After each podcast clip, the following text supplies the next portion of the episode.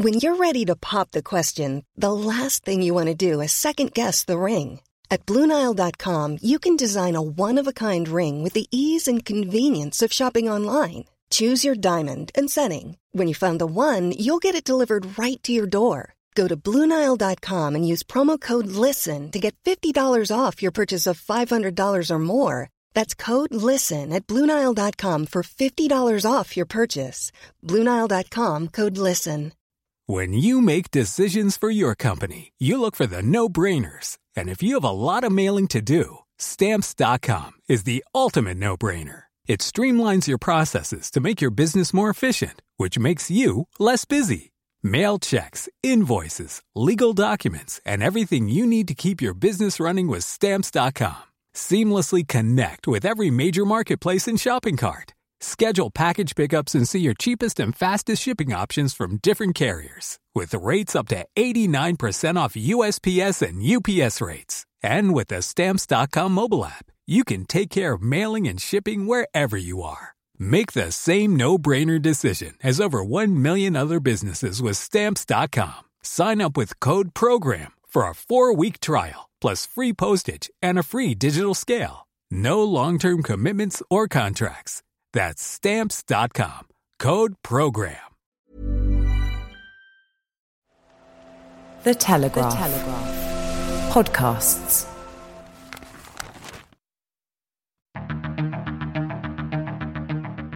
I'm David Knowles, and this is Ukraine, the latest.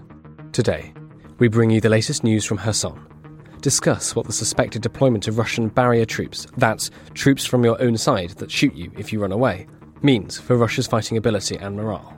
And I interview Eugene Slavnyi, a lieutenant in the armed forces of Ukraine.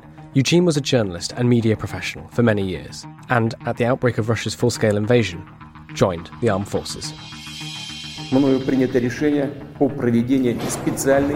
This hideous and barbaric venture of Vladimir Putin must end in failure. Ukraine can win, Ukraine must win, and Ukraine will win.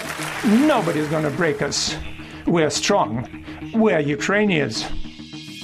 Every weekday afternoon, we sit down with leading journalists from the Telegraph's London newsroom and our teams reporting on the ground to bring you the latest news and analysis on the war in Ukraine. It's Friday, the 4th of November, day 254.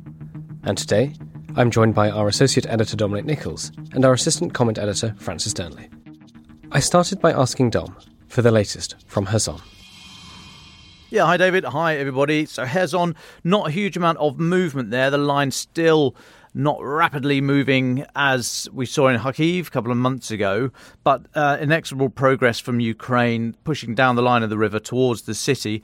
Um, equally, it's looking like Russia is going to move out of the city. Um, planning seems to be pretty well advanced for that. We think that they've either got airborne troops, VDV, Russian airborne troops, and other sort of good quality troops in there, or they've been moved in, which possibly so either they've been moved in or they are there anyway, but they they've been identified on the ground, and this is thought to be their their role is thought to be to kind of hold the line as as others as others others move out. Um, I mean, a large proportion of the civilian population has already has already moved out. We we we think Russia will either well, took some the decision some time ago to bolster the forces there to cover that um, that withdrawal, which they will call, they will call an evacuation or something, but they you know they won't say a retreat. They'll they'll spin it somehow.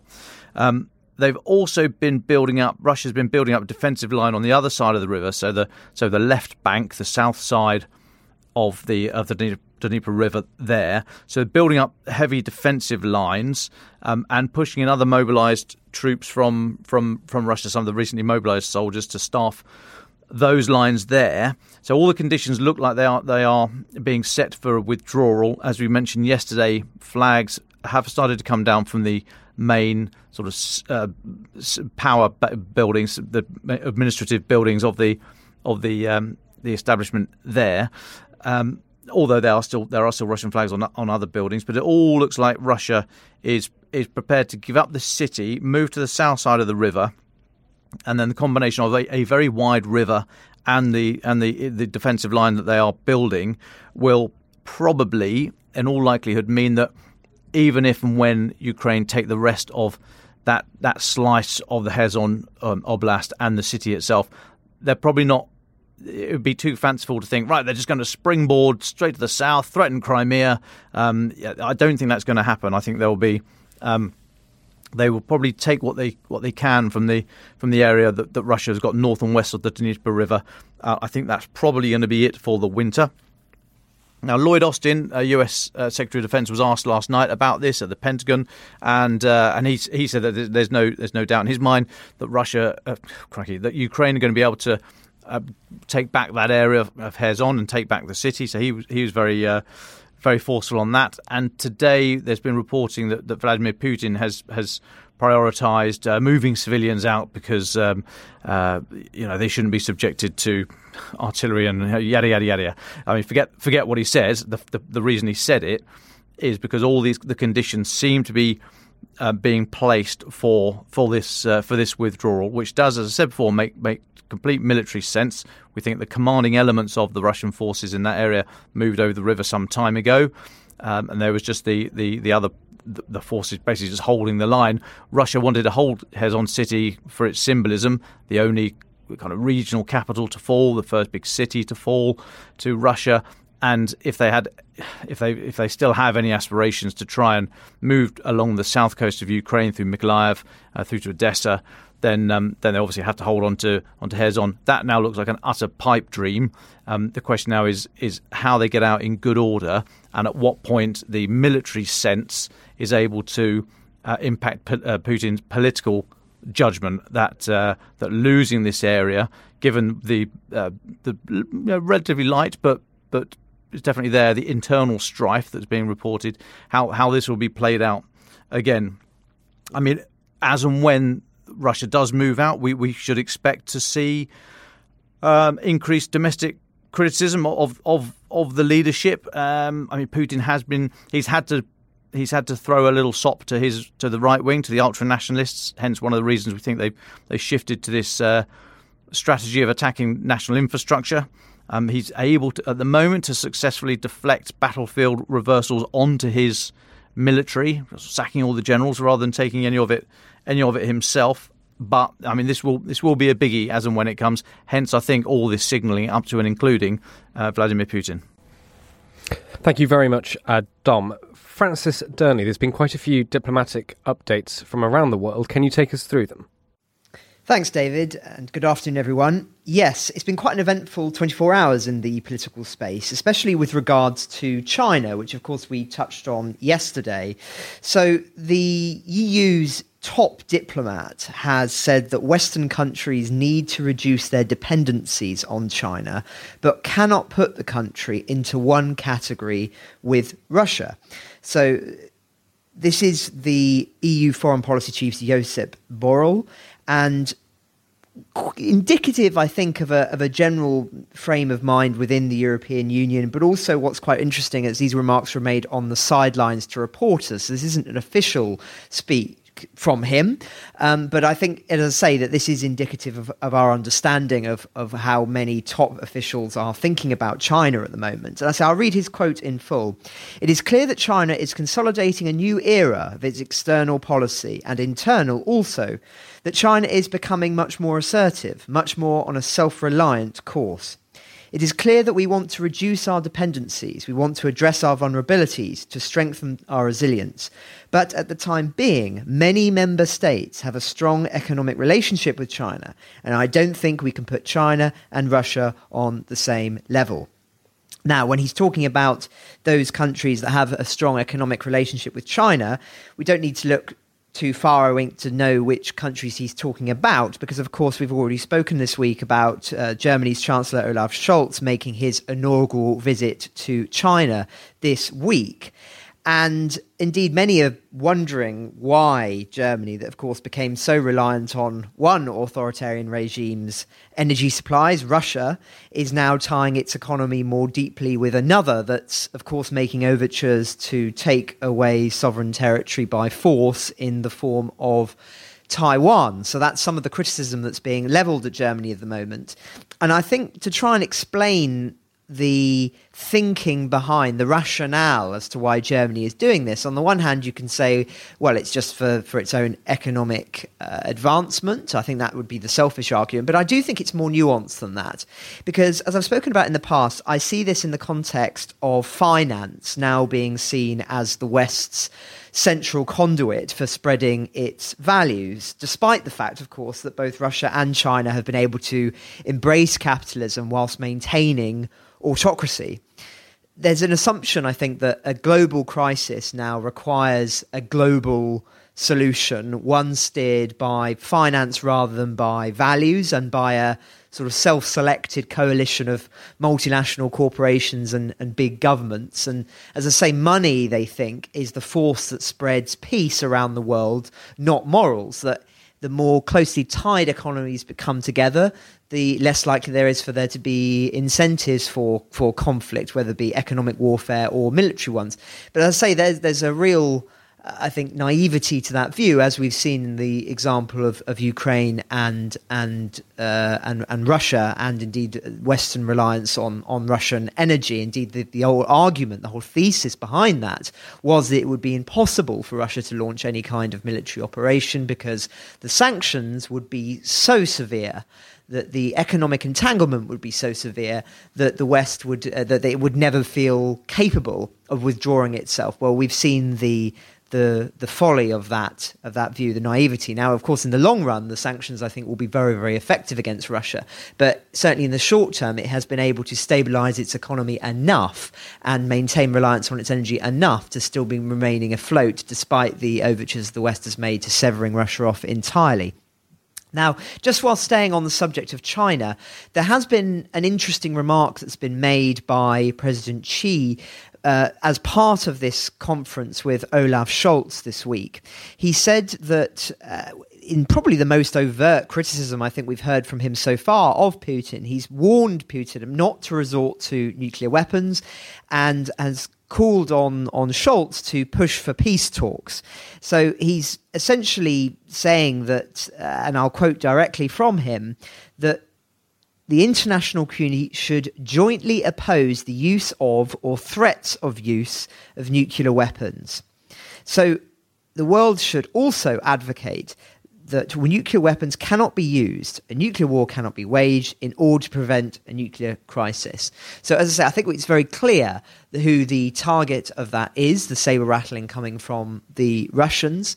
And so, the, no doubt there is tension, as we've talked about in the past, between Russia and China at present. And this is deemed as a, a good moment in which to, to vocalize that. So, quite an interesting developments happening in the last 24 hours in this diplomatic financial space, and ones that no doubt we'll be wanting to talk about in more detail next week. Thank you very much for that, Francis. Dom, can I come back to you? Um, you've got some notes, I know, on Volodymyr Zelensky's remarks said yesterday uh, when he was talking about the infrastructure attacks on Ukraine by Russia. Uh, and also, there's been an interesting update, I think, from the uh, UK MOD talking about, well, it's rather rather sort of innocuously named barrier troops that Russia may be employing. Can you talk to us about these two things?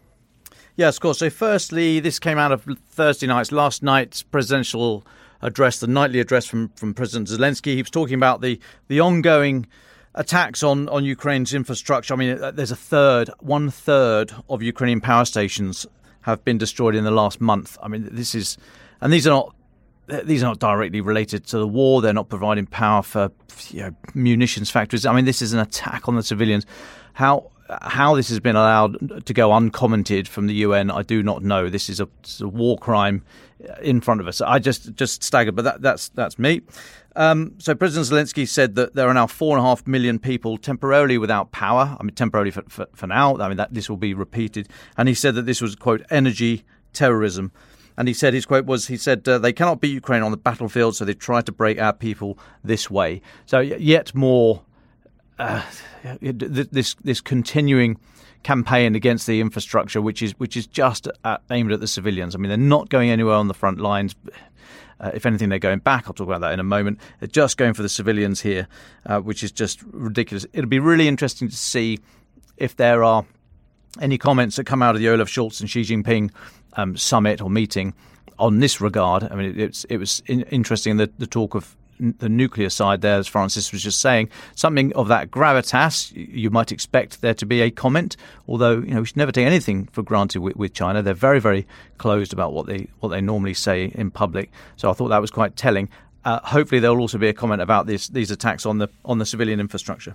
The only other thing was that this this was a story and this was this was uh, mentioned in today's briefing by uh, British Defence Intelligence. They're talking about Russia's uh, what they call barrier troops, sometimes referred to as blocking units. These are uh, troops on on a sort of second front line, if you like. So, so one bound behind the the assaulting troops. So one one bound being whatever the tactical situation is, but you're, you're not in the immediate contact battle, but you're you're pretty close to it. You know, you're you're one you're one hill away, you're a couple of buildings away, you're just you're in a bit of dead ground to the rear, so you're not directly participating in the fight, but you are you are very very close. And the suggestion is from from British intelligence that these these barrier troops are there to, to uh, threaten to to shoot their own retreating soldiers should any should any choose to choose to turn and run.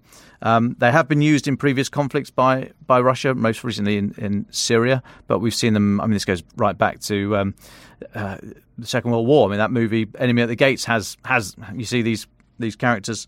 Um, there's thought to have been they, they thought it's thought that they are given the shoot to kill order after a warning is given to any any retreating troops. It just speaks of well, I mean, a, a, complete brutality, but it speaks of Russia's unwillingness to give any kind of ground. So, how that's going to go in relation to what, what we've just been talking about in Kherson City is going to be very very interesting. But I mean, it's a, any any military that has to rely on the, on this type of force. Uh, I mean, it's it's just extraordinary. I mean, we know that there are. Um, uh, not not all over the place, but we know there are pockets of, of desperate morale issues around the uh, around the Russian military um, at, at, every level, both throughout the command and you know troops, including the mobilised troops on the on the ground. Um, so we don't know if that how far that runs through the whole Russian military machine, but it's it's definitely there. There is a difference, of course, between elite troops and um, and recently mobilised troops, and the you know degree of training and the culture of individual units will will come into play here. Um, but we have seen instances of, of whole units refusing refusing orders. Uh, I mean, I'm not suggesting it's, it's extremely unlikely there'll be a, a kind of you know mutiny, a general sort of downing of downing of arms, but um, it, it, does speak of of huge morale problems running through the system, such that you then have to rely on on these troops. Um, I mean, imagine going into combat knowing that there are other people there who who are more interested in pointing their rifle at, at you rather than the enemy. It's just absolutely shocking. But I think that is totemic of the of the morale issue that we see in the Russian armed forces. Thanks, Dom. I mean, yeah, just to sort of put it into context, if you're in front of you are people who are probably better trained, or at least as, as well trained as you. They've got better equipment. They've got higher morale. Behind you are people that will shoot you if you if you try and retreat. I mean, I, I mean, don't you think that this will lead to more um, potentially more people surrendering? That I mean, that would seem like the, the, the most logical thing to do in that scenario. Um, yeah, po- possibly. I mean, there there have been reports of of Russian soldiers looking for looking for ways out. You know, looking to break legs or have some sort of some sort of injury that get that gets them out of there. Um, I mean, interesting. You, you raise the question about about surrender because of the because of the way that the information is being controlled here. Journalists still not allowed, um, accredited journalists with Ukraine still not allowed to go too close to the front. I mean, we just don't have hugely accurate information about those that are surrendering, and equally the, the Ukrainian casualties. I mean, we talk a lot about Russian casualties because that's where the information is that we're getting. Um, I mean, we, we don't we would if we could we would give you an idea of um, of any casualties on the on Ukraine's side, which must be must be high.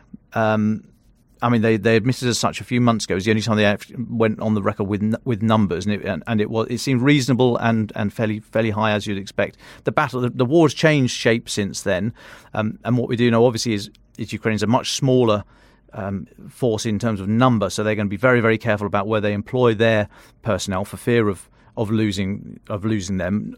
Notwithstanding, they have a completely different moral attitude to risking people's lives. But yeah, I mean, if we could do if we could do, we'd bring in more information about the actual numbers of Ukrainian losses and equally about uh, about those that would surrender. But it, I mean, it does it does nothing for it wouldn't boost boost my morale to be in, in that situation. Put it that way.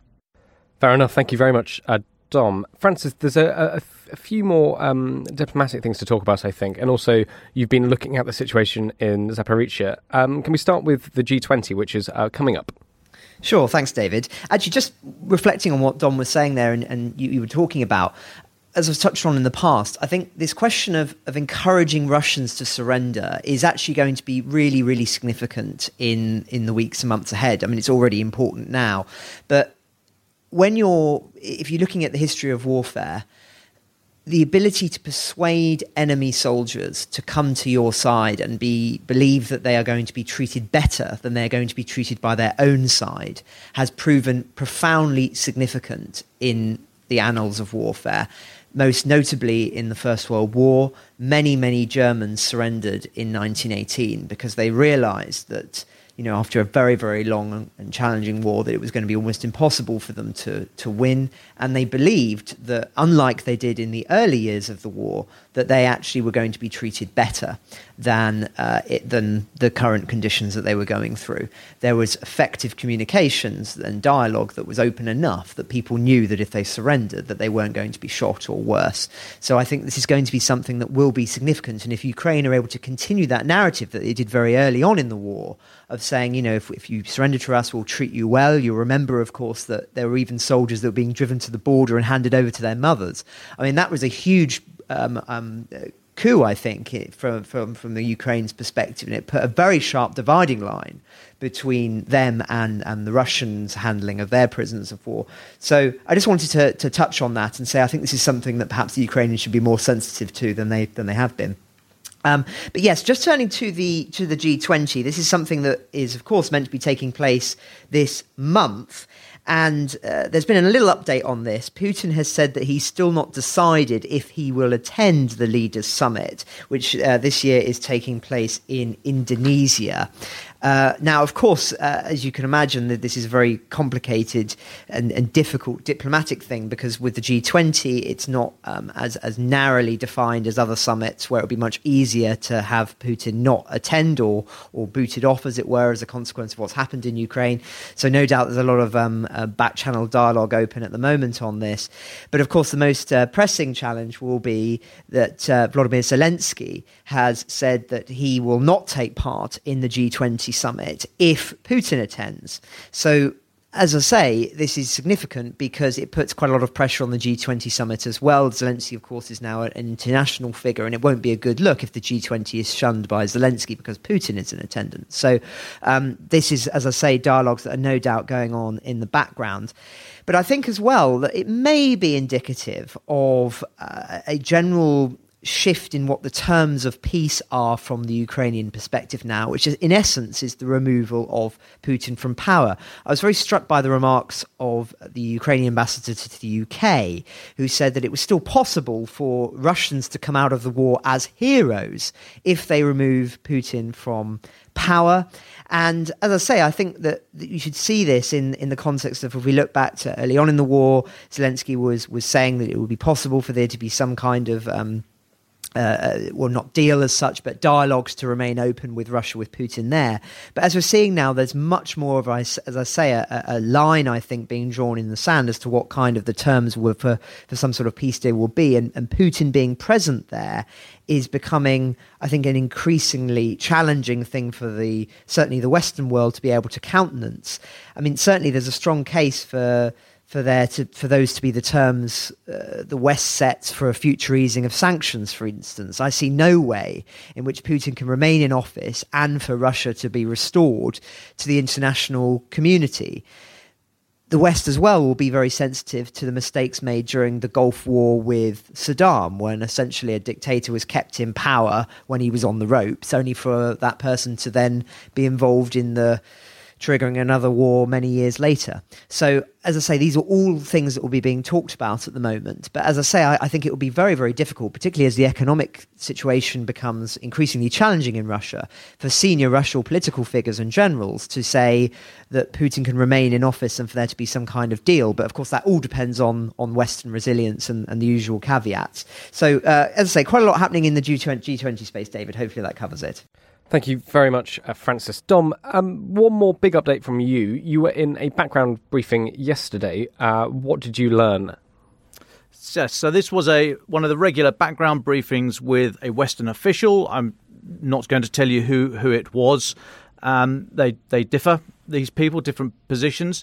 Um, you are just going to have to believe me or choose not to believe me when I say that the person giving the briefing who answered questions was very well placed and knew what they were talking about and was a, was a, a very sensible source. Now, you know, I'm asking you to take me com- completely on trust, and I always say check all your information sources, don't take everything, yada yada yada. Well, this this is one of those times when you just uh, pay your money, take your choice, kind of thing. You you either got to believe me or or not. Um, for for the record, I, I I mean I know the identity of the person speaking to me. Um, he or she could have could have been lying, but I choose to to think that they were not. I um you know, I'm able to verify some of the information, and I know the individual, got a re- relationship with them. So I, I, I tend to, th- and the way obviously we, we handle information here is different to Moscow um, and elsewhere. So I, I, you know, I, choose to believe it, um, but it's entirely up to you. With those caveats in place, and I'm not going to read verbatim what he or she said because you know it's just just get a bit boring. But I mean, the first thing to talk about, we talked about nuclear weapons and and dirty bombs. There's been a huge amount of, of discussion about these uh, weapons in, uh, in in the last couple of weeks, uh, and quite rightly, it, it's a very serious subject, and a lot of people have been very concerned. Which is why, um, having just said, I'm not going to read it all out. I will tell you what the, the what the person said, and this was a direct quote. In terms of nuclear activity, I've seen nothing which gives me cause for concern. In fact, Russian Ministry of Foreign Affairs has made another statement about the conditions under which nuclear weapons would be used, which downplay the risk, really, of them being used. I think that's deliberate messaging and generally an overall reduction in nuclear rhetoric. I'm not currently worried about that. Okay, now that's that's direct quote. That's the only direct quote you're going to get ready because they don't like us doing that. But because the nuclear issue is so serious and so many people are very, very you know, rightly concerned, I thought I'd give you the full unexpurgated uh, quote there, which you can you can take all or not. But uh, the, the individual, the Western official, was, was really downplaying the nuclear risk at the moment. I mean, never say never, but that was that's the view uh, there. Okay, moving on. We talked about. Uh, we also asked about uh, about the Donbass and, and, and the battle elsewhere, and uh, we were told have a look at um, Svatove in, in the in the sort of central area around around the Donbass uh, Western officials were saying that that area has a potential to assume operational an operational level of significance, i.e., if that town were to fall, then that really is the last big logistic um, line for Russia down in, into the Donbass, and therefore the, the, suggestion. I mean, we know Ukraine had been pushing against that town for some time. The suggestion was that, that it's that it's coming under extreme pressure. Um, it, it it leads right down into um, the Luhansk, the annexed Luhansk Oblast, and therefore, after those sham referendum, if that were to fall, it would be that would be very um, significant indeed. Um, also, Bakhmut. So Bakhmut down still in still in the Donbass, fairly major city held by, by Ukraine, but but Russian forces are within a few kilometres to the east of it. And Russian forces, in this regard, we think of the Wagner. Um, we've pretty much had it confirmed. It's the Wagner mercenary group bashing their head against Bakhmut. Been unsure why that is um, because it, they, you know, they've been going nowhere apart from backwards, albeit slowly. But they've really not, they haven't made any gains, and they have been going, they've been pushed back slowly. Um, but why, why would they do it? It's it's stopping. You know, and for all I dislike what Wagner are and what they stand for, uh, I mean they are some of the more experienced uh, troops. Um, former Russian troops, but um, you know, they they are they are more experienced. They are better soldiers. Um, not that I'm paying them any compliment at all, but that's I think that's just a fact. So the fact that they were still there bashing their head against Bakhmut means they're not being used elsewhere, which was quite which was quite odd. So we asked, asked the Western official on that, and the answer is that that that it's become a it's become totemic, if not for Russia as a whole, but then for Wagner, they feel it, it's sufficiently sufficiently important that they want to keep keep running at it, um, and you know, seemingly at very for very little very little gain. Um, there's not been a huge shift, but the, the line is moving east, uh, so in other words, in Ukraine's favour, and it looks like the other Russian forces in the area are trying to move a little bit closer to Donetsk city, to villages villages around there. So maybe they are they are going to be accepting that Bakhmut is is just not not on the cards. They're going to try and try and shift uh, shift their focus elsewhere. Belarus, we were asking about the reports of Russian Russian soldiers up there and what they were what they were doing, and it looks as if the, for, the forces, the Russian forces in Belarus, are, right in the centre of the country, nowhere near the borders at the moment, um, so no direct threat. But the the assessment was that um, that they are there just to fix Ukrainian forces, i.e., they, they've got to have Ukraine has to have some troops in the area and other and other military military forces, air forces, etc., etc., armor, um, in case something were to happen. But it, it looks as if the, the, Russian forces are few in number and quite quite geographically far from, from the border right now. But um, so they're only really there to to fix. They're probably training. I mean, it might be where a lot of mobilised troops are going, but um, they're not actually seemingly doing anything other than um, other than there to fix uh, uh, Ukrainian forces in the north. Now, in terms of re- recent um, recent discussions about any internal dissent for Putin, and this will come into sharp focus as and when um, Kherson city is, is, it comes under increased pressure from Ukraine. Uh, the view was that whereas the support for the objectives of the war remains pretty consistent uh, in Russia, uh, in Moscow in particular, the, the, debate is about the means and the pressure is coming from the right, as we know, the ultra nationalists, these, these milbloggers, and, and the right the right wing of Russian society. And so far, all the all the the main criticisms being directed uh, at the Ministry of Defence, and Putin's been very very clear that that's where it should go, and helped it along its way with um, you know sacking sacking the, uh, a few generals and, and what have you. So at the moment he's fairly fairly secure.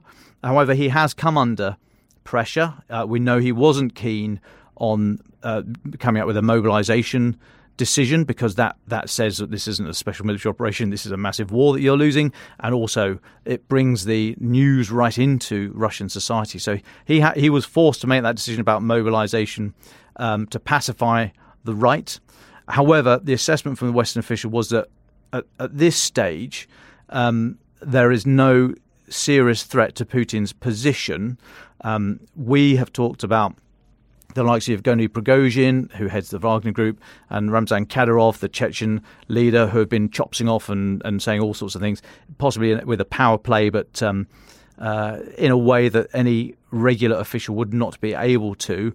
The assessment there from the Western official was that these guys, yeah, fine. They, I mean, they are big figures, but they don't have direct influence on Putin, and they are not in the inner circle uh, in the Kremlin. So uh, yeah, we continue to listen listen to what they say uh, and assess what they say, but they don't, they don't seem to be influencing Putin directly. And the only the, the final the final point I make is um, the the critical shortage of of ammunition, um, and that was that was a direct a direct word, you know, quote. The Russians are critically short of munitions. Um, bearing in mind that Russia across all the different ammunition types and equipment types and guns and ships and planes and blah blah blah. blah Russia's got got all sorts of stuff. They are going to keep an irreducible minimum for any you know, future war against NATO. So they're not going to be able to play with all the stuff in the locker. And within that band of the things that they are able to employ, um, the suggestion was that they are critically low there. So what we see is um, increased use of of, of, weapons in other modes. So, for example, some some um, anti-ship missiles have been used in the in the in the ground-to-ground role. Still goes bang at the end of it, but the guidance system and how it flies and what it's designed to do are not ideal. So, misemployment of munitions, which generally means that they don't go exactly where you want them to go, and hence you know more destruction for civilian areas and so on. Um, we think they are. The assessment was they are. There's a critical shortage of artillery ammunition. And again, we know the Russian way of war is that artillery leads everything else, and that this might be, um, as we think, another another reason why the, the Russian military advances have just gone nowhere for months now. Uh, Russia is sourcing dumb munitions, so just you know gravity gravity directed munitions uh, from North Korea, which shows the kind of the problems they've got. So it all builds up to this, uh, or it confirms what we what we what we've been assessing for for a long time that they are you know, very, very short of precision guided munitions, and they're not able to do an, an, awful lot other than try and source from outside the country, North Korea or the Shahed 136 kamikaze drones from Iran, which are low, slow, noisy, and, and the majority get shot down. Not downplaying that because some always get through and they cause death and destruction. But it does speak of you know, Russia is critically short of ammunition. The morale is is not good. Um, especially in those in these mobilised forces.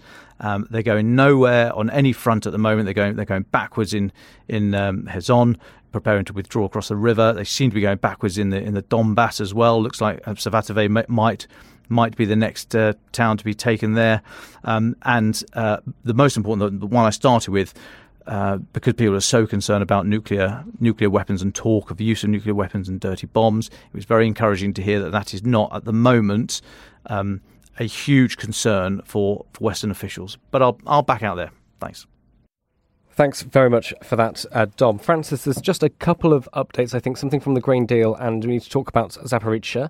Uh, and then I'd quite like us to talk about Twitter, because the news there is moving very fast. And it, it might seem like a, a, bit of a sort of inside ba- baseball discussion, but I think it's an important one. And I think our, our, our listeners who do tune in every day on Spaces rather than the podcast would appreciate it. Certainly, yes, absolutely. Well, before we come to that, uh, just on the grain deal, this has been obviously rumbling on this week, and it's been quite an interesting intervention from the Turkish President Erdogan, who said today that he has agreed with his counterpart Putin, who, of course, he helped broker this deal um, with the Western powers and Putin and Ukraine to get the grain out. Uh, he has, they've agreed that Russian grain sent under the Black Sea export deal should go to some African countries for free. And I'll read in quote in full what he said. In my phone call with Putin, let he said to me, let's send this grain to countries such as Somalia and Sudan for free. And we agreed. So this was Erdogan saying this in a speech to business people in Istanbul today. Now, this, of course, comes on the back of Moscow resuming on Wednesday its participation in the UN and to- Turkey brokered grain agreement, which ended, I think it was about four days, wasn't it, of, of non cooperation that still saw exports continuing, but nonetheless, there was some very big question marks about it. Now, why does this matter? Well, I think it's important to register this that with all of this going on, Putin is still very much pitching a lot of his um, remarks in, for an international audience to anti-colonialist powers. Now, that's quoting from him directly. He keeps using that rhetoric. And as I've talked about in the past, Africa is one of the key places that Russia and China are now trying to win round through uh, these kind of deals, through food exports, through investment in business, etc. So I just think that this is very an interesting intervention that Putin clearly does not want there to be an interruption with these grain exports and for Russia to be able to be blamed for any severe food crises in Africa.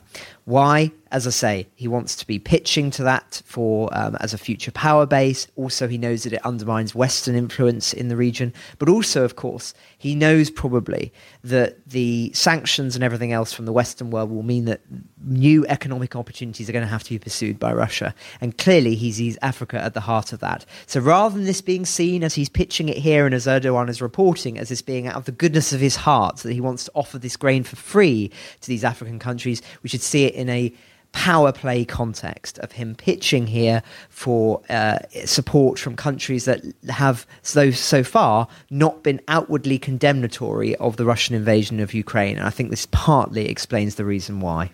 Well, thank you very much for that, Francis. Just very quickly, what was the update on Zaporizhzhia? Then we'll move on to Twitter.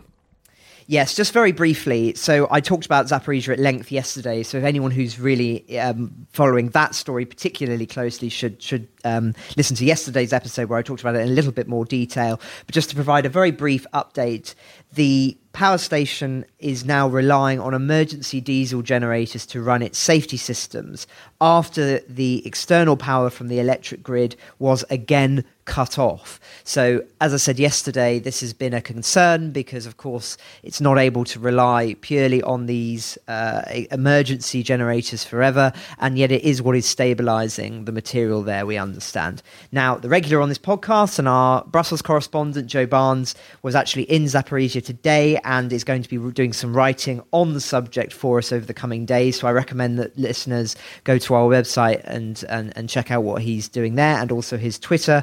And I imagine that we'll have him on the podcast next week to be able to talk a little bit more detail about what he's seen there on the ground. So that's just the latest on, on what's going on in Zaporizhzhia. Thank you very much, uh, Francis. So, just to finish, just before uh, we go to our final thoughts ahead of the weekend, I wanted to talk about some updates we're hearing from Twitter. And of course, if you're listening to this live, you're listening on Twitter. Uh, we've been doing this live on Twitter at 1 p.m. Uh, British time every day, since basically since the beginning of the invasion. Um, Elon Musk now owns Twitter. He fired the rest of the board and runs it almost himself. We know that Twitter are expected to cut half of the members of staff, so that's around 3,700 people many employees of Twitter in the UK woke up this morning unable to log into their own accounts. Uh, they're potentially waiting for an email later today to tell them that they've lost their jobs. We anticipate that this will cause uh, a huge number of lawsuits because that seems to go against uh, British employment law. Um, but there's a couple of things here that are quite important I wanted to pick up on. I'm taking quite a few of these notes from my old professor at, at journalism school, um, Adam Tinworth, so I'd recommend you follow him if you want to read some of the more in depth thoughts around this. There's essentially several big things that we have to be wary of of that are coming down the track. The first we, have heard a little bit about that is we know that Elon Musk wants to make major changes to verification. So that's essentially blue ticks, right? According to Musk, he sees the blue ticks as essentially a, a bit of a mark of vanity, right? I'm more important than you. I've got a blue tick, you don't. And there's there's some truth in that in, in that critique. There's a lot more that they do, however, and it relates to disinformation. Essentially, what a blue tick does on Twitter is reassures the person um, who's looking at their tweets, looking at their looking at their feed, that that person is who they say they are, and they work where they say that they are, and they post in good faith. I mean, that's not you know not always hundred percent true, right? But for the most part, it does work. When it comes to the war in Ukraine, we know that lots of people, ourselves included, have been trying to find reliable, accurate information um, from an area of the world that often many of us before before this invasion um, uh, before the, the, the full scale invasion of Ukraine, of course, we, we know it started in 2014, um, we have to find our information somewhere. So we, we were looking, we, we still do, we look for accounts to follow, we try and assess uh, how reliable they are, uh, whether we can trust them.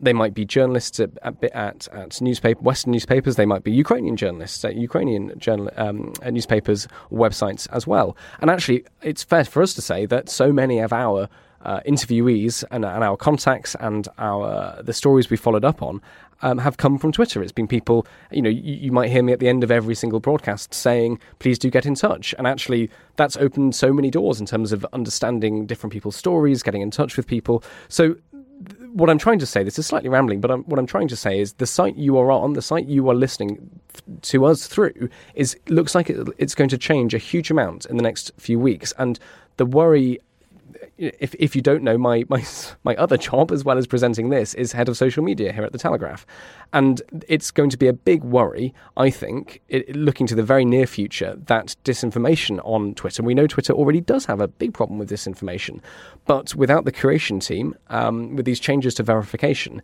it's going to make it a lot harder for people outside um, to to find out what's going on, to find the the sources that they can trust. And uh, my, my big worry is that uh, it sort of levels the playing fields again in the information space. We know throughout this war that Ukraine has, has been winning the information war.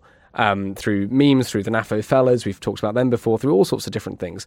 But part of it is just getting the information out there and making sure that people can trust it. And that's, you know, if, if verification becomes a thing that you just pay for, I think the idea at the moment is it might be about $8 what happens when lots of reliable journalists who work we trust um, they, they, they, don't renew they, they don't pay that money they lose their blue ticks. But actually lots of people um, who might not be real journalists who might be um, malicious actors do pay for it and they do get a blue tick and they start posting information. How is the audience supposed to know who to trust? So I, am i am personally very worried about the very near future when it comes to disinformation on Twitter. It's going to make it a lot harder for us to find the information we want. It's going to make it a lot harder for the audience to find the right people to follow, to find out what's really going on. Those are just some of my thoughts. Francis, I know you had a few yourself as well.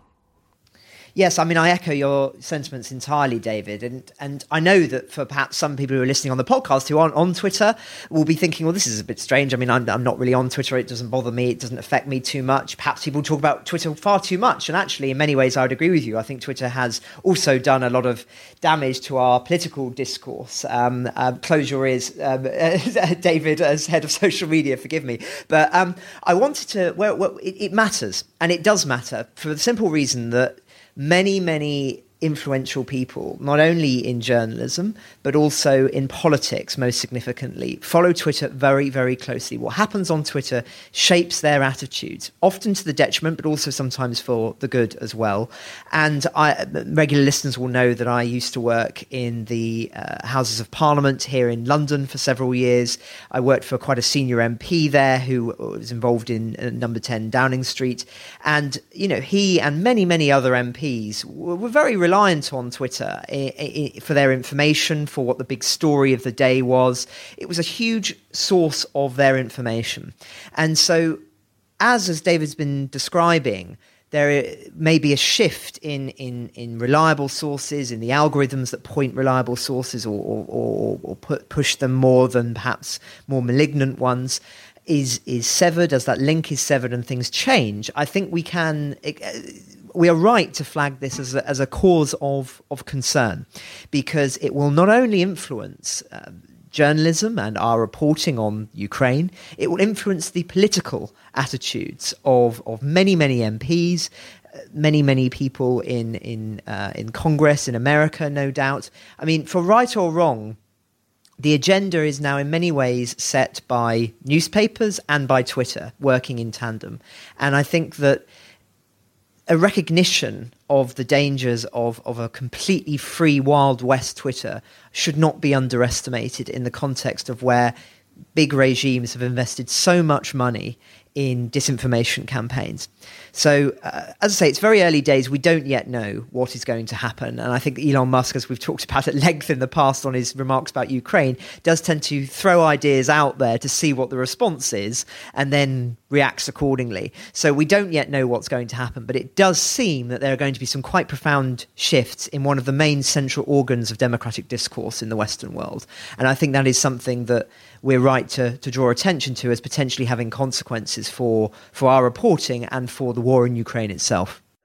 Absolutely. I mean, to sum it up, the, the dismantling of the curation team at Twitter, which is what we think is, is happening, um, means that the, the, there may not be anybody at the actual company who who will be taking misinformation off the platform or or, or who will be who will be regulating it. We don't know. As as Francis said, you know, this is the, the, caveat here is of course this is all happening today, and I've been in contact with Twitter to try and understand the changes, and it's fast moving and might be this might be out of date by the time you listen to it this evening on Friday evening or over the weekend, but this is happening on the eve of an incredibly important American election where the issue of support for Ukraine does hang in the balance. It's it it, it is it is on the one hand just you know a, a relatively small social platform in, in, some ways. It's a lot smaller than some of the others, but it does have huge influence, and what happens here matters.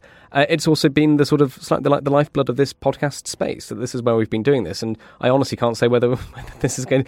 If we know whether we'll be still be able to do this live in a month's time, who know, who knows what the next who knows what the next um, move will be from from Elon Musk. Um, so I just wanted to flag that as something that we're we're looking at with some concern about the future, uh, and also because listeners, if you're listening live, this this will really matter for you and be very very important. So thank you for for, for listening to us on that. Dom Nicholls, very quickly, uh, you've been listening to me and Francis on this. Just wondered if you had anything to add to that. Yeah, I mean, I, when it's when I've seen the news this morning, initially I thought, I mean, as you've just mentioned, Elon Musk likes throwing all these ideas out there. He'd be, he'd be delighted with discussing these. He loves having his name out there, which might be what it's all about. Um, he's a brand as well as businessman, etc., etc. And I was thinking, well, maybe he's just flying a kite here, to see what the reaction is, and and uh, and change it. And and I also then thought, well, if if this makes people think more about how they receive their information and who they trust and check the sources, then then yeah, maybe there might be some there might be some good in it. And then I sort of caught myself and thought, actually, you know, the people that are going to think like that, that that do question everything that they that they hear and see and, and read and so on, that you know they're doing that anyway. They don't they don't need this. So I have to say, I've been sort of flick flacking around uh, around this morning, and I'm and I'm I'm struggling to see the positives. I have to say, it is a bit of a cesspit. Twitter, it can be. I mean, crikey, slide into my DMs if if you want to have a look at some of the some of the messages that, that we all get. Um, and you've got to you just sort of got to know, bluff that out, really tough it out. Um, so it can be horrific. Anything that they can do to clean up this um, clean up the town square would be would be good. I don't necessarily think this is in the right direction. I thought it was interesting that, that Elon Musk said that he was not going to allow Donald Trump back on Twitter until after the midterms, which was, you know, was obviously a very specific event, a very specific date, but but means something. In fact, if there's time, Francis, I'd be really interested in, in your view your view on that, and obviously our our friends and colleagues in the US, anybody who wants to, or anywhere, quite frankly, anyone has a, has an opinion on this. Why do you think he Why do you think he did that, and will it have any effect? Well, on the specific Trump issue, I think that actually, rather than that being something that's Trump specific, I think it's because Musk has basically said that he's trying to decide what the process is going to be for allowing senior figures who've been taken off Twitter to return. I think that's that it's more a question of the time scale as opposed to a specific attempt to silence Trump before the midterms or or whatever. But I think from what Elon Musk has said, we can expect that Donald Trump will return to Twitter and many other um, people who may well have been uh, been removed. And I know that's a very um, contentious discussion point. I my own personal view is I do think it is ridiculous for a former president of the United States to not be on Twitter. Um, but that's by the by. Um, when you have you know situations of, of, of, where you know the Russian embassy is still able to put out its own uh, in, in disinformation. Um, but anyway, uh, as I say, that's a separate point. But um, just wanted to think one other thing to flag is that we're talking about journalism and Twitter and newspapers in the same sentence, but there is actually a lot of differences. When you buy your newspaper, and hopefully you buy the Telegraph if you're here in the UK, this is something that we have regulators, we have standards. All of us as journalists have to go through lots and lots of hoops in order to be validated as journalists. Lots of things we have to subscribe to, to sign, to be trained to do, so that when you hear us report on things, you can, in theory, trust us more. Now, this has been a very bad few years for journalism, I would say, in many ways. Um, uh, you know, we've had a, lot of instances where experts have been criticised for their analysis, and indeed, I think journalism has often not um, covered itself in glory. But nonetheless, this idea that, that, that, that, journalism is itself a rotten profession, I think, is deeply, deeply unfair. Now, contrast that with Twitter and this idea that Musk is pushing of self regulation being the way forward. Well, what that really means is opening up the floodgates for people who haven't done any of that and who could just put anything and post anything. And if they are have enough people who are following them, that that will be enough to, in, in essence, validate that message because it will be being reported and shared, and in a sense, it getting enough upticks, enough likes, whatever, will be enough to validate that piece of information, not the blue tick and not the source. So, as I say, you could say that's already happening, but the idea of that being something that should be being encouraged actively, I think, it should be a cause for concern. And for all of the criticisms and critiques of journalism and journalists in recent years, I think it's worth underpinning the fact that there is a profound difference between the way that we operate and the way that, that, that, that Twitter now is thinking or leaning in that direction to. And that is something that we should be very cautious of, I think. Thanks, Francis. Just very quickly, I, I would say, you know, there is a there is a future, a very near future, which which could happen, in which a majority, or at least quite a lot of journalists from across the world leave, or they, they, they either leave or they lose their blue tick. Uh, they, so they lose that mark of, you know, we can trust that this person is who they are and what they say, you know, they, they stand by. Um, they there's, there's, a mass exodus of these people, you know, many, many of us included, because you know who knows if who knows if newspapers will, will pay to have all of their journalists keep their blue ticks. You know, that's n- another discussion, and that space is filled by lots of people sponsored by governments, co- companies, whoever, to get their blue ticks and the, and and to start, as you said, Francis, to start to control the narrative. Like that that that's a possible future in the next few weeks from from from what's happened. So yes, to sum up, pretty concerned, and we'll try and give you updates. And, and apologies for the slightly inside baseball ending of this space, but we thought it was important to mention because, as Francis said, it, it might be a small site, but it holds a huge amount of of influence. Um, Dom and Francis, can I just ask you for your final thoughts going into the weekend? Yeah, my final thought would be I'm looking at uh, looking at Kherson, looking at what's happening to the city there. Um, not only the, the anticipated imminence of Ukraine taking that city, but also what what does it mean that Russia is putting such effort into clearing the civilians out of there? I mean, it's not it's not normal for them to care about about civilians as they are you know in, in, in, the battlefield. They like to use them. I'm trying to work out how they would use civilians moving moving away. I'm thinking maybe it's just cover for their withdrawal if they are if they're going over the um, going over what's left of the bridges or any of the pontoon bridges that there are, then you can get troops out that way. Um, I also wonder if this is if this is supposed to ramp up the rhetoric that oh my god, if they're going to get the civilians out of there, they're going to blow the dam up the river. Um, uh, more likely, it's that they are digging in on the south side, on the left bank, the south side of the river, and they having seen what. Um, what the what the winter's going to hold and how long they want to be there. It's quite handy to have ready-made um, accommodation uh, for for your troops. You could just just move move move troops in, less likely to have disgruntled, mobilised troops there, and so on and so forth. If you've got a lot of empty houses to move into, so I think I, don't think it's through the goodness of their heart they're getting civilians out of the way.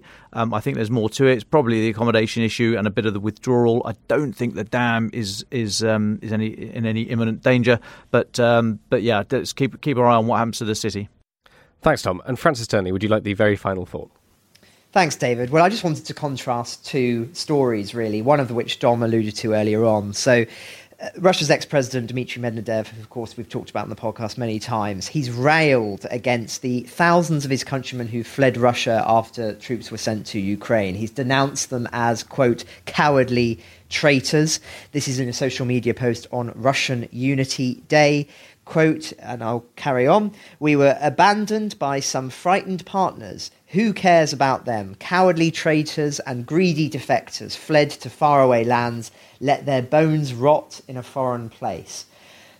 Very, very uh, strong remarks indeed. But as I say, just contrast that with the story that Dom was talking about earlier that Russia is threatening to shoot deserters as morale plummets. Is it any wonder that people are fleeing the country when they face that kind of um, reality if they are potentially going to be sent to the front line if they're a young person, or would you even want to be in a country that mandates that kind of activity?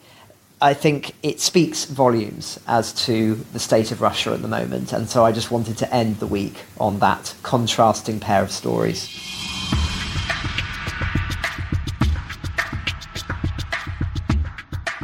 Yesterday, I spoke to Eugene Slavnyi. In a former life, he was a journalist and media professional. After Russia's full scale invasion in February, he joined the armed forces to fight for his country. I was interested to hear about his experience and how his life had changed. This is our conversation. Good, good, good. Uh, how's the electricity situation for you? Yeah, well, it's insane lately because uh, you need to travel. Like yesterday, I traveled like six times in different parts of the city so oh, I can wow. find electricity and internet because all the antennas with the internet. They also have like uh, the battery. When there's no electricity it works for like an hour or two. And afterwards you don't even have internet on your phone. So oh, wow. you always need to travel around uh, in search of electricity and internet. It's better today is it? Or are, you worried about the future? A bit worried about the future because uh, we're trying to get used to it but you know we have this schedule and uh, usually it's like in the schedule so you can plan like uh, now i'm in that part afterwards i'm moving to other part and that's how you catch the electricity and uh, the internet. But obviously if the rocket comes and they break something it takes some time to fix it so, Eugene, would you tell us a little bit about yourself and, and tell us about yourself before the war? Because I think that's an interesting thing to set up and understand you as you. And then we can talk a little bit about what happened when the fighting broke out, when the invasion started, and how you ended up joining the army.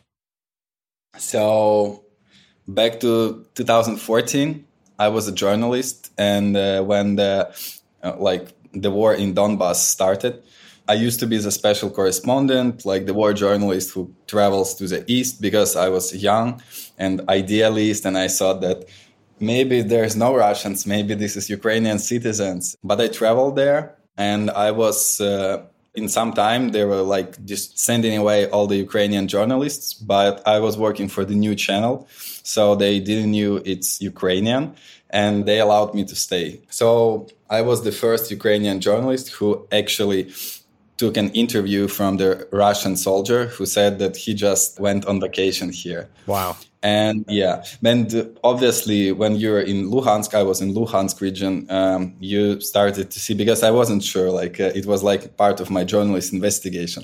Is there any Russians?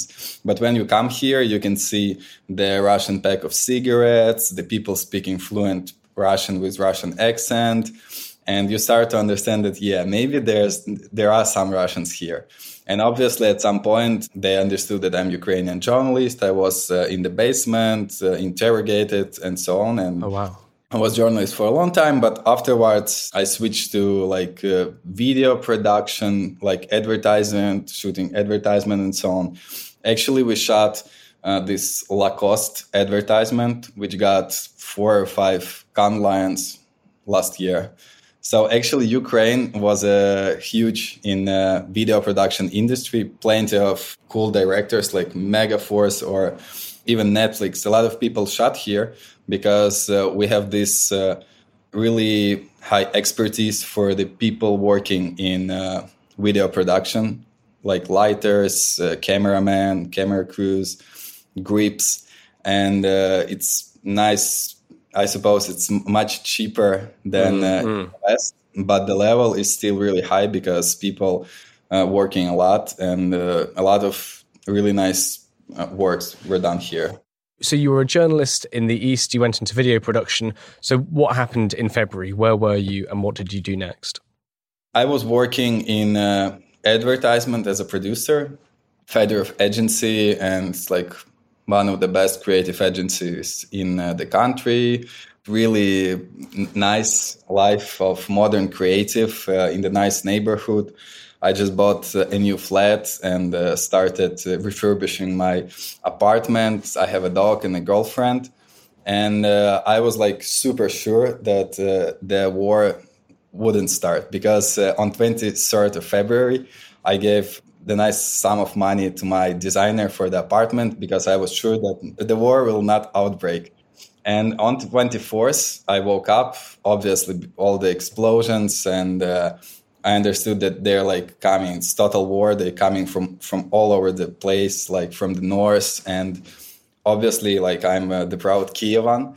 Uh, so I need to protect my city because, uh, as I said, I was working with in the east. I understand what they do to Donetsk. Actually, was also a really nice modern city with nice roads, plenty of cafes, like I know cinemas, shopping malls, but also nice street culture, educated people high level of uh, industrial pipes mining like uh, mm-hmm. it was a huge city with huge population a lot of money a lot of investments so obviously when uh, they came from the chernobyl i understood that if they occupy kiev so it's like my whole life is going to be destroyed and also like kiev is super free city a lot of techno parties bars djs designers I mean, like uh, street culture and uh, LGBTQ plus people not hiding.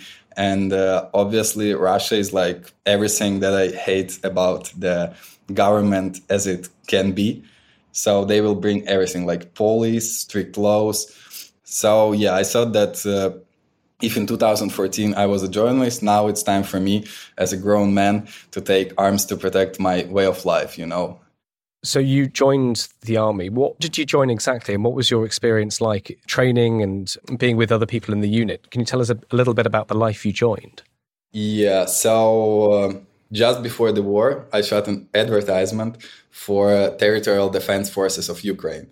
So from start, it was its nice idea. Uh, it's to create the reserve of the people who train twice a month, and uh, if the war starts, people already know how to act in units. They know where the weapons, they know their neighborhood, know their city.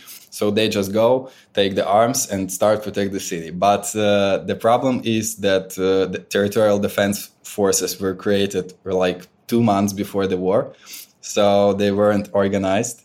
But I didn't want to join an actual army with all the strict laws, so I joined territorial defense, and we thought it's like we just like we thought that war is going to be like one month max you know? They try to occupy kiev they can't they go back uh, it's peace again. So uh, me and friend of mine we joined the territorial defense forces and uh, actually it was really scary time because everyone fled from the city and uh, only army in the city and uh, it's like huge amount of people you don't know with different education, mm. different backgrounds. With different backgrounds, yes. So we've gotten the point which we were defending, and we created the some protection and uh, went on shooting range so we can we know how to shoot i was the rocket launcher like rpg 7 so i was commander of this small unit. Inside my unit i was commanding the rpg team. So when uh, the kiev was protected uh, we were part of counteroffensive to the north to the chernobyl region us and 72nd brigade. So they're insane. They're like actual army with artillery, uh, tanks, uh, and we were light infantry who support them. So yeah, that's basically it. We went up north uh, with some fightings with the Russians, and uh, I was uh, acting like uh, like a sergeant, mm. but actually I'm an officer. So when we unoccupied the north of Kiev, the army sent me back to Kiev so I can be an acting officer. So you were fighting alongside the regular army in the north. Yeah. You said you sort of deoccupied some regions. Were you able to see the reaction of local people yes, to yes. your forces? What was that like? Man it's like a movie you know? So we were like really because we were from kiev and a lot of volunteer help a lot of uh, like equipment from us and europe. So it's like russians they were dressed up like tramps you know with uh, all the gorka and uh, russian uniform and so on. And we were like super equipped with nice guns uh, and uh, like feeling the victory coming, you know, because uh, we were counteroffensing, so they were fleeing, and we were just like you, you go straight north. And uh, you see like destroyed Russian vehicles. You can see some clothing, obviously some dead people. So yeah, but uh, when we were entering any village or small city, like people were going out with uh, food, with bread, with uh, flowers, like, and saying, wow, you, you, look so cool. You're so much better than those Russians. But yeah, like the first, I suppose, like three weeks in this region. So people were like feeding us all the time, like women coming, oh, do you want something? Maybe you want some tea, maybe you want some sandwiches. Uh, so yeah, uh, it was a huge support, and we like felt that we were doing something something good you know? I don't want to dwell on it too much but could you talk to us a little bit about the action that you saw? What exactly were you doing and what thoughts were going through your mind when you found yourself in the advance in, in the fighting?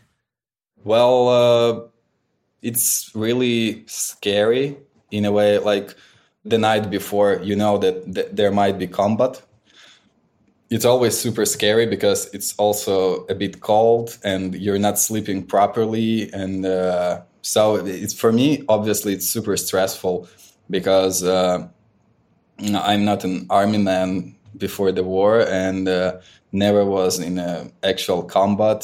So yeah mostly it's just uh, trying to sleep and for me it was really hard. But during the actions most of the time everyone is super concentrated and fast fast thinking fast doing so the biggest thing is uh, not to have any panic during the combat mm.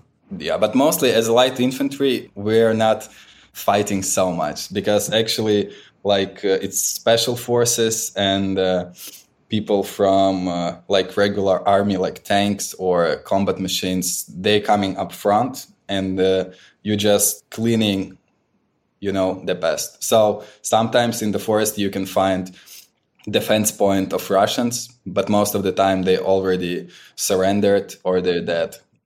You mentioned that you were um, an rpg-7 operator. Did you ever use it? Yes. I suppose like five times i shot it. Once i shot it uh, against the enemy vehicle. But uh, I, i'm not sure if i succeed you know because it's like obviously like not only me there are plenty of people it's a huge crowd mm. and a lot of chaos going on and you just react something we've talked a lot about on this podcast is the ukrainian army's approach to innovation and using new technology, specifically things like drones and expanding the, I think you could call it the art of drone warfare. Is this something that you saw a lot of in the army, that people were trying to learn as much as, as possible and adapting tools and uh, things that they had to uh, give them an advantage?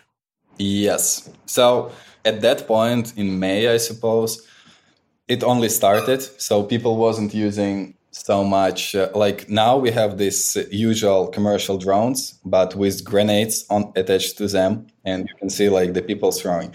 Back to May, uh, there wasn't so much of it, so it's mostly reconnaissance. You use a drone for.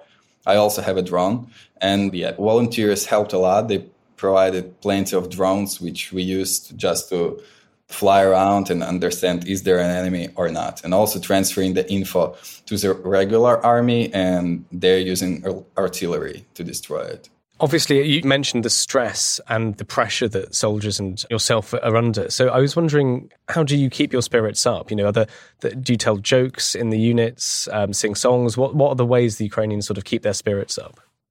I don't know. I don't think we sing a lot of songs maybe some people sing. We weren't singing so much, but mostly, you know, it's like you're protecting your own land and you're protecting not only like your country somewhere in the east. For me, it was like my own region and my hometown. So that's enough to keep my spirits high because I know if I fall and my unit fall, the Russians will come inside the city. There's my mother, there's my younger brother, my dog and uh, I need to protect them.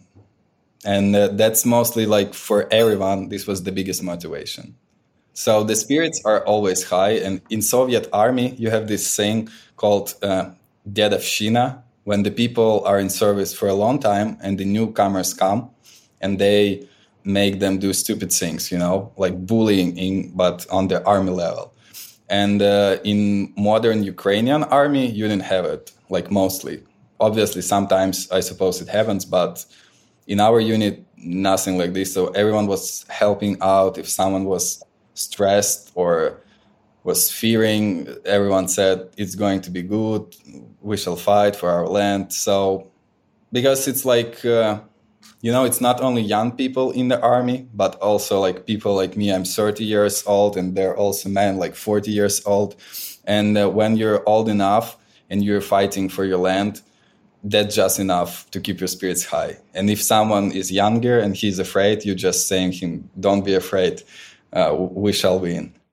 What does the near future for you look like? Do you roughly know where you might be or what you might be doing? I suppose now I'm press officer of the one of the army departments. So obviously I'm in headquarters, and for me, it's more civil and I'm still in Kiev. But uh, the biggest problem now is that Russians destroying civil infrastructure and uh, there's problems with electricity, with internet, sometimes with water, and they're doing it only because they can't win it on the battlefield. So they're trying to use terror to lower the spirits of the civil. But as I'm in Kiev, I'm speaking with a lot of people, and everyone is adjusting. So it, it's awful and it's not humane and it's so, you know, medieval tactics because like for the person who's working uh, I don't know in creative agency or in IT industry, it's like you're used to a pretty high level of comfort, and the Russians are trying to take it away. But people adjusting when there's no electricity, they go to the coffee shop, so you have this schedule, and nobody thinks about we should surrender because Russians destroying electricity. And for the army, for us, everything goes well on the battlefield because they're like really using. If you're thinking about the war back to start of summer, it was like one Ukrainian shell, and against we received around 20 Russian shells. Now they're trying to whine that like we don't have enough shells, Ukrainians are destroying us, and we can't uh, provide proper counter battery fire. That's a good point. You know, they're losing on the battlefield, so they're trying to use resources uh, like the grain, uh, the oil, the gas, like to push the EU for the peace. And also, they're trying to scare the civil population of, in Kiev and big cities uh, but also, I, I don't think uh, this will work because for, for us, I think like in the in, in modern war, you have this saying that uh, you can't win the war because w- what is winning in the modern war? It's like uh, you, you, can't destroy the whole country or destroy the whole people. So for us, a war and uh, the victory is clear. It's like getting back our land. For Russians, I, I don't know what, what will they achieve. Like what, what is the victory for them? What looking back on your time defending your country, is there anything you'd really want our listeners? many of whom are in the US, in the UK. We've got lots of Australian listeners as well. What would you want them to understand about your experiences and the experiences of your comrades and your countrymen? I suppose the biggest thing, because I was working a lot in Brussels and I was living in Canada also. So it's like, uh, in a way, I'm more Western than uh, Eastern and Slavic. And uh, the, the, biggest thing is like it's the war of modernity and archaism. So the, the, the Russians, they're just trying to destroy our way of living, you know? It's like they're against freedom, they're against democracy. And we need all to understand that if Ukraine loses this war, I don't think Russians will stop because they already rolled the level of aggression of the country really high. So I suppose to keep the country stable, they will also attack Poland, and this only leads to further escalation. So actually, I want the peace. It's like the biggest thing I want. But I know that if we make the peace now, we all lose in like five years or 10 years because Russia, China, Iran, even Turkey with Erdogan, like all the authoritarian countries, they're now trying to, they're pushing the limits, you know, they're always testing what else they can do, and uh, the civilized world will just eat this pill. Ukraine the Latest is an original podcast by The Telegraph. To stay on top of all of our Ukraine news, analysis, and dispatches from the ground, subscribe to The Telegraph. You can get your first 30 days completely free at telegraph.co.uk forward slash audio. You can also listen to this conversation live at 1pm each weekday on Twitter Spaces. Follow The Telegraph on Twitter so you don't miss it. If you enjoyed this podcast, please consider following Ukraine the Latest on your preferred podcast app. And if you have a moment, do leave a review, as it helps others find the show. To our listeners on YouTube, for reasons beyond our control, there's sometimes a delay between broadcast and upload, so if you do want to hear an episode as soon as possible, it's available on your podcast apps. Please search for Ukraine the Latest on Spotify, Apple Podcasts, or your preferred app. Check out the Ukraine page on the Telegraph website. As ever, you can get in touch directly to ask questions or give comments by emailing podcasts at telegraph.co.uk. We do read every message. We are especially interested to hear where you are listening from around the world. Ukraine the Latest is produced by Louisa Wells and Giles Gear, and today on Twitter, Claire Hubble.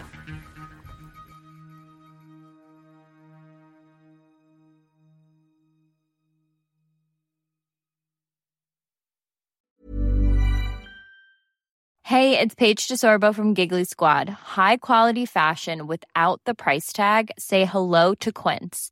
I'm snagging high-end essentials like cozy cashmere sweaters, sleek leather jackets, fine jewelry, and so much more. With Quince being 50 to 80% less than similar brands. And they partner with factories that prioritize safe, ethical, and responsible manufacturing. I love that. Luxury quality within reach. Go to quince.com slash style to get free shipping and 365 day returns on your next order. Quince.com slash style. Confidence starts with loving who you are. And when your skin feels nourished and glows on the outside, you naturally radiate confidence from the inside. Give your skin a glow up with Osea's clinically proven Mega Moisture Duo. This ultra hydrating body care features two of Osea's best sellers, Undaria Algae Body Oil and Undaria Collagen Body Lotion. These seaweed powered heroes use skincare level ingredients normally reserved for your face for results you can see and confidence you can feel. Osea has been making clean, clinically proven seaweed infused face and body care products for over 28 years. This luxurious skincare is vegan, cruelty free, and climate neutral certified, so you never have to choose between your values and your best skin. Glow from the inside out. Get 10% off your first order with code GLOW at OseaMalibu.com. That's O S E A Malibu.com code GLOW.